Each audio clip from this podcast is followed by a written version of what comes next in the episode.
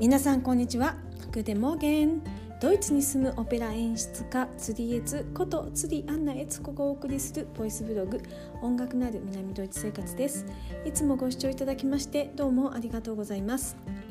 さて今日はね久しぶりに、えー、一人で、えー、録音をしています。収録をしています。最近ですねドイツもうね、えー、紅葉がもうそろそろ終わるかなっていう感じの、えー、季節になってます。で9月ね結構寒かったんですよ。なんかもうあの寒いと5度とか6度ぐらいしかなくて、まあ、冬のコート出してたりしたんですけど10月はねまたもう一回ちょっと暖かくなりまして。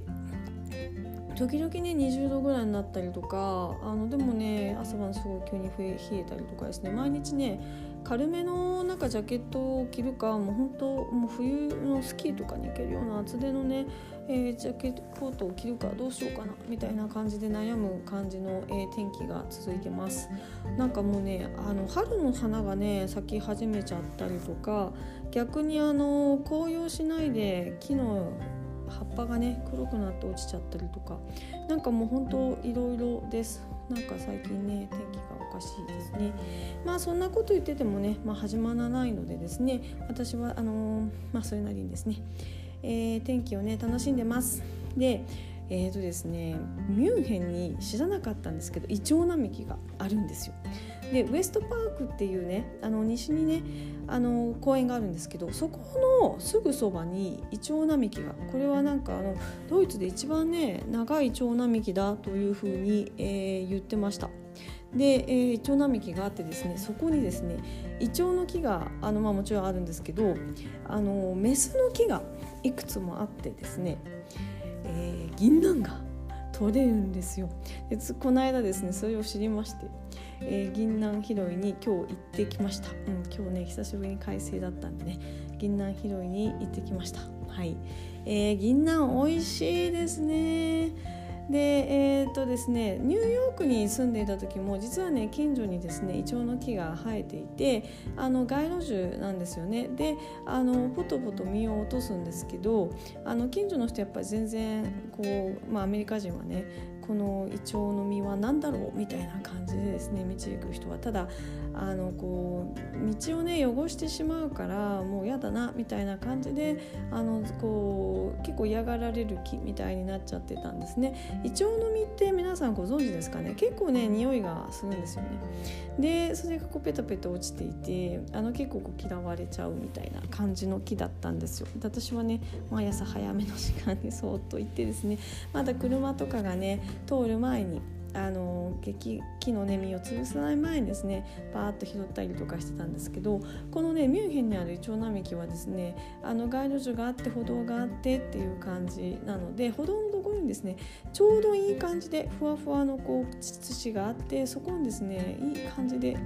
あの実がポトポト落ちてましてですねそれを拾ってました。はい、で拾ってたらですね近所のおばさんがね「あのそれ何に使うの？どうやって食べるの?」なんてね聞いてもらってですねそれをちょっとねこのねあの内側のねあの中の種の中だけ食べるんだよなんていう話をねちょっとしてきましたね。で銀杏はねあの咳止めとかにもいいみたいですし、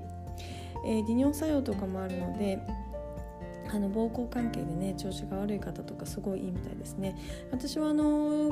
今ちょっとね結構、えー、風邪が流行ってて特に咳をする風邪が流行っているので、えー、それでねあのちょっとね銀杏食べたいななんて思って、えー、集めてきたところです。いやほんとね銀杏美味しいですよね。はい。うん。ね。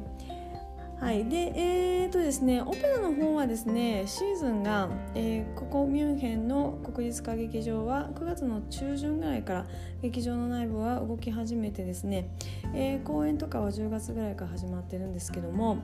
えー、新作今年初めての新作が、えー、明日プレミエを迎えますで今年ね初めての新作はコシファントってモーツァルトのですねあの第3オペラと言われているぐらい有名なオペラの一つですでねこれをね、えー、プレミアを迎えるので明日は行ってくるんですけども、うんえー、すごい楽しみにしています。え、えー、とですね7月ぐらいからですねミュンヘンの国立歌劇場に、え、皆さんをご紹介するツアーをですねやってます。であの一つね作品を決めてそれについての勉強会とあの実際にそれをみんなでね見に行くっていうね2日間立てでね、えー、そういうオペラの鑑賞会をね始めてるんですけどもオペラクラブっていうのですね。それをね今年はそのコシファン取ってから始めようかなと思って。それは、えー、11月の3日と5日にやります。のであのー一緒にされたい方一緒にオペラ行ってみたい私と一緒にオペラ行ってみたいという方はですね是非、えー、ご連絡ください。私のねホームページの方からもあの申し込みできるようになってます。私のホームページのですねあのコメントのページがあるのでコンタクトっていうところですね。そこからですねメッセージいただけたら私が直接見ますのでそこからあのご連絡いただいても大丈夫です。で勉強会はですねえー、11月3日のドイツ時間の、えー、夜8時になってます。でこれオンラインでやるので、あのー、コシファントゥッテの勉強をしたいなコシファントゥッテってオペラを知りたいなっていう方、あのー、その鑑賞会にね行けないミュンヘンに住んでないのでとかで行かれない人はあのその勉強会だけでも参加することができますのであのぜひね、あのよかったらいただけたらと思います、えー、私がねやっているあのグループレッスンの方なんですけども、えー、これまでですね「ミルテの花」と「あの詩人の恋」というあのシューマンの歌曲集のあのをテーマにしてねやってたんですけどもえー、ミルテの花のクラスの方は、えー、もうね11月いっぱいでちょうど、えー、その26曲全曲、えー、ちょうど終わるので1年以上ね1年間半かけてみんなで勉強してたんですけど終わるので、えー、この12月からはですね演技のインプロビゼーション、えー、歌手のための演技の基礎クラスをやろうと思ってます。であのオペラのね演技っていうとコメディア・デラーレテって言ってイタリアの昔のあの演技のあの即興演奏のね即興演技のあのそういう、えー、奏法があるんですけどもそれを結構元にして作曲しているオペラが結構あるんですね例えばモーツァルトのオペラとかですね。えー、あのロッシーのオペラも結構そういうのありますね。で、えー、そのね、えー、キャラクターがどんなのかとかいうのがえー、簡単でいいんですけどやっぱりある程度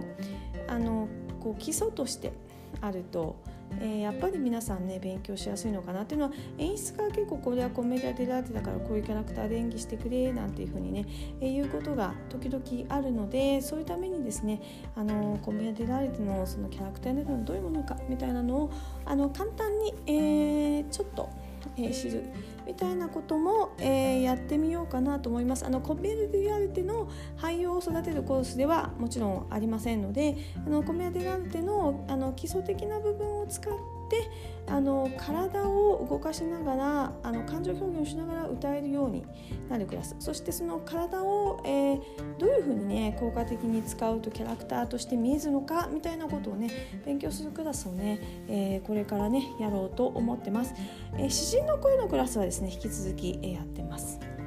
なので演技のクラスの方ねご興味ある方もあのぜひぜひどしどしご応募いただけたらと思います。でこれはですねあの歌手の声とかあのレベルとか全然問いません。年齢も問いません。基本的にインプロビゼーションでやっていくのであの演技に興味がある方は、えー、ぜひぜひ、えー、一緒に参加していただけたらと思います。毎週の水曜日日本時間のね7時半からやっているクラスになります。詩人の声シューマンのね歌曲の詩人の声はですね、えー、月曜日の7時45分から、えー、1時間でやっているクラスです。はい、えー、ということで今日はねそんなお知らせでした。明日ねまた、えー、腰パンとって見に行くんですけども、えー、それもねちょっとね皆さんにご報告、えー、なるべくできるようにしたいと思ってます。はい。ではまた皆さんアフィダセンチュース。